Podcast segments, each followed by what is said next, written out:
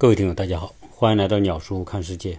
这一次出差去上海，主要有几个，一个呢是去考察一个朋友的创新项目，另外呢去看看这几天在上海举办的中国家博会。先说说这一次参加家博会的感觉吧。中国有每年都有大量的家博会，就是家居博览会，基本上越是大城市的家博会。当然，人气是越高。比如说，每年广州的家博会、深圳的、上海的、北京的，都是比较热点的展会。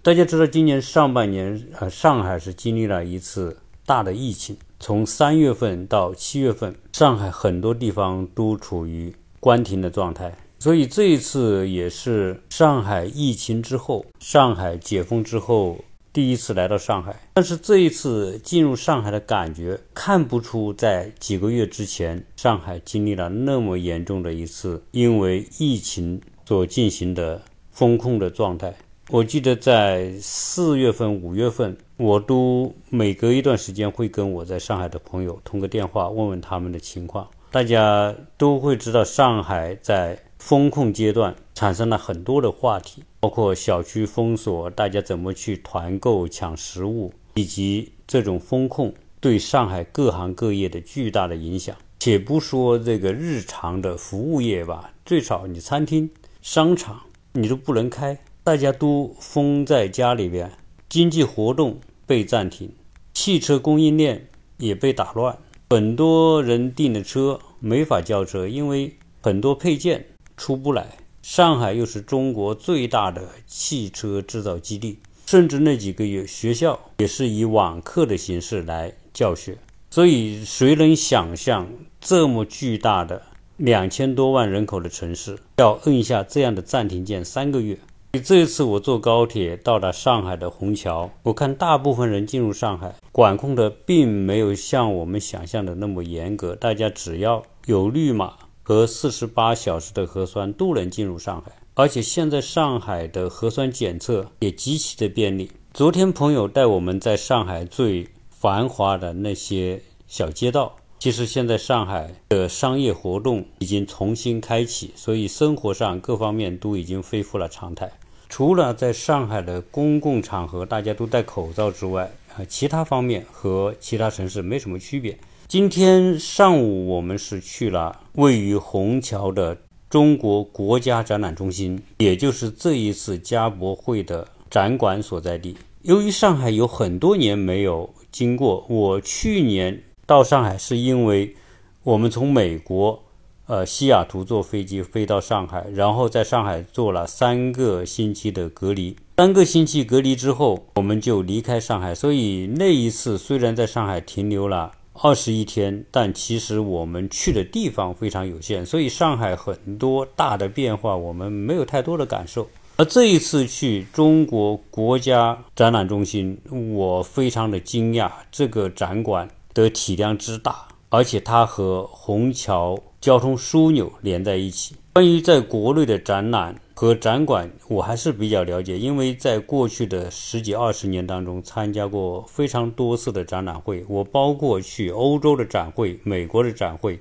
中国各一线城市的展会，我都参与过。在我们过去的印象当中，世界一流的展会，要么就是在欧洲、法国、德国、意大利，这是著名的展会之都；要么就是美国的。一些大型的展会每年也是非常的多，而近些年由于中国经济的发展，中国的北上广深这些城市的展会的水平、规模和影响力也是备注世界的关注。今天到了中国国家展览中心，这个展馆的规模还是令我非常的吃惊。因为在上海的城市当中有这么大体量的一个展馆，它的规模，我相信首先比浦东那个展展馆一定要大。上海原来的展馆大的就是在浦东，没想到这个展馆的规模比浦东那个还要大，设施配套、交通便利都比浦东那个，我觉得来的要更有优势。可能有些听友要说，要说这个。上海的国家会展中心也不是什么新项目，你值不值得这样去聊？因为我跟大家说过，我的节目只分享我的感受。虽然上海会展中心已经开业了很多年，但对我来说是新的，所以我来谈谈我的感受。从这个展馆的名称“国家展览中心”就说明，这个展馆是国家最高水平的展馆，而且是一个集展览、会议、办公、商业服务等功能于一体的会展综合体。也是上海新的标志性建筑之一。国家会展中心一共有多大呢？一百五十万平方米，只用了三年的时间就完成了。从二零一一年十二月二十六日动工，十二月二十六日正好是毛泽东的生日，在二零一四年的九月二十八日竣工，在二零一六年十二月一日全面运营，是由中国的商务部和上海市人民政府共同合作。建成的综合性的项目，总投资高达一百六十亿。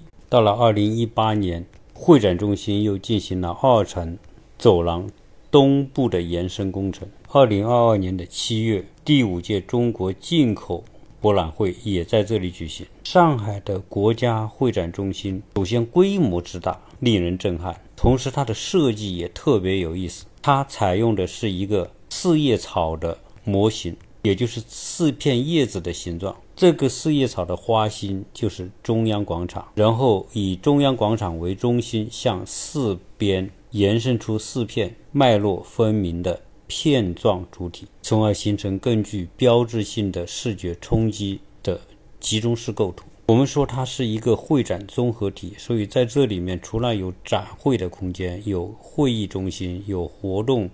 商业、酒店、办公。等非常多的业态，它是目前世界上最大的会展综合体。当然，我们说它一百五十万平方米，其中六十万平方米是展馆面积，其中有五十万是室内的展厅，有十万平方米是场外展场，一共有十七个展厅，其中的十五个展厅是三万平方米一个，还包括两个单位面积为一万平方米的多功能展厅。由于这个展馆大部分的主体结构都是钢结构做成的，所以走进去非常有工业感，而且这个展厅的层高也非常高，其中四到八号馆是净高十二米，二层的展厅净高有十七米，非常适合做大型的特展。我估计这次展会应该是上海解封之后的第一次大规模的展。我看有八个展馆都使用上了，但是这一次去人并不很多，所以入场其实还是很快的。只是这个展馆由于体量太大，加上展馆的展场内容标识不清楚，所以花了很长时间来找。在我进入这个展馆的时候，我还做了一场二三十分钟的视频直播。我做视频直播的目的是想分享给那些想来参加这个展会又没有能够到来的那些观众。这次展会从规模上来说还是比较大的，基本上都是和家居产品。包括家具、门窗、床垫、寝具、家具机械、木工机械、原材料，反正啊，跟家居相关的，我看都有展馆。可能是由于疫情的影响，这次来参展的人并不多。我在每个展馆都溜达了一下。首先，呃，大部分的那些知名品牌所做的展位都是特装，就是当初他们只租了这个展馆的一块地。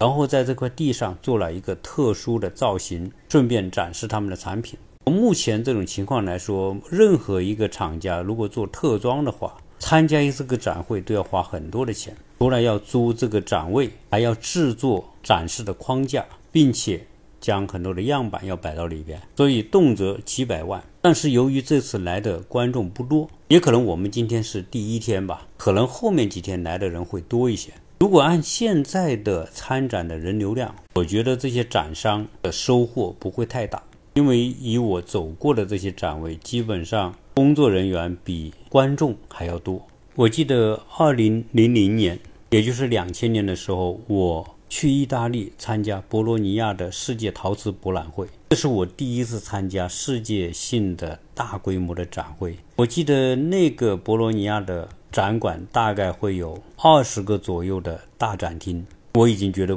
规模非常大了。因为那个展馆大概是三十万平米左右。现在国内的这些大展馆，像上海的国家会展中心，五十万平米的室内展场，从规模上已经远远超过了意大利和德国的一些著名的展会。同时，我也会想，这种大规模的展场和展会会不会一直是最好的方式呢？抛开这一次的疫情，我们不说，就是现在的大规模的这些展会，想要吸引的其实都是专业的观众。那么，这种大规模的线下的展馆和展会，会不会真的有长远的生命力？其实这是一个值得探讨的话题。因为现在人们获取信息的方式，首先是互联网。通过现在的互联网，人们可以看到一些最新产品的。图片和视频，这个效率肯定远远高过我们人要坐交通工具，甚至有些从别的国家来，要跨过各个大洋，坐十几个小时的飞机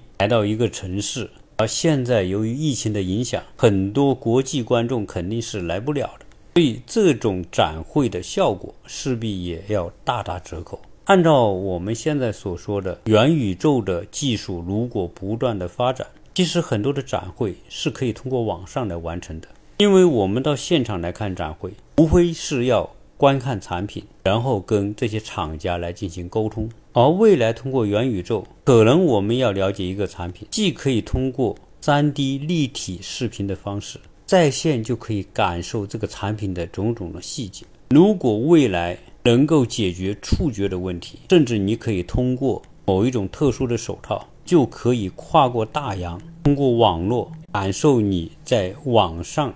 所看到的这个产品的质感、温度和触觉。所以我相信有朝一日，互联网的技术有可能会取代现在我们所看到的实物型的大型展会。因此，从这个角度来说，展会经济未来会不会像过去的？十年、二十年那么辉煌，其实是有待观察的。因此，建这么大型的展馆，是不是在未来还能发挥这么大的推动和促进经济交流的作用，肯定也是有待观察。所以我相信，这种展会的模式，可能终究有一天会被网络新的在线展示的方式所替代，也可能二十年、三十年之后，这种以实物和亲身接触的。展会模式会被新的模式所取代，而这些大型的展馆有可能变成人类发展的某一个阶段的一个纪念物，就犹如我们现在去埃及参观金字塔。那么未来有可能在五十年之后，人们回头来参观这些曾经很辉煌的、规模巨大的会展中心，或者这些会展中心要改用别的用途。在这一次的上海之行当中，跟上海的朋友，我们进行了几次的接触和沟通，大家还是免不了要谈到上海的房价。上海在中国的地位是不可替代的，在全世界的大城市当中也有它的一席之地。今天，上海作为北上广深中最重要的一个城市，据我的朋友讲，他所居住的小区周边的房价基本上已经到了三十万一平米。我听完，除除了惊愕。还是金额，因为三十万只买一平方米，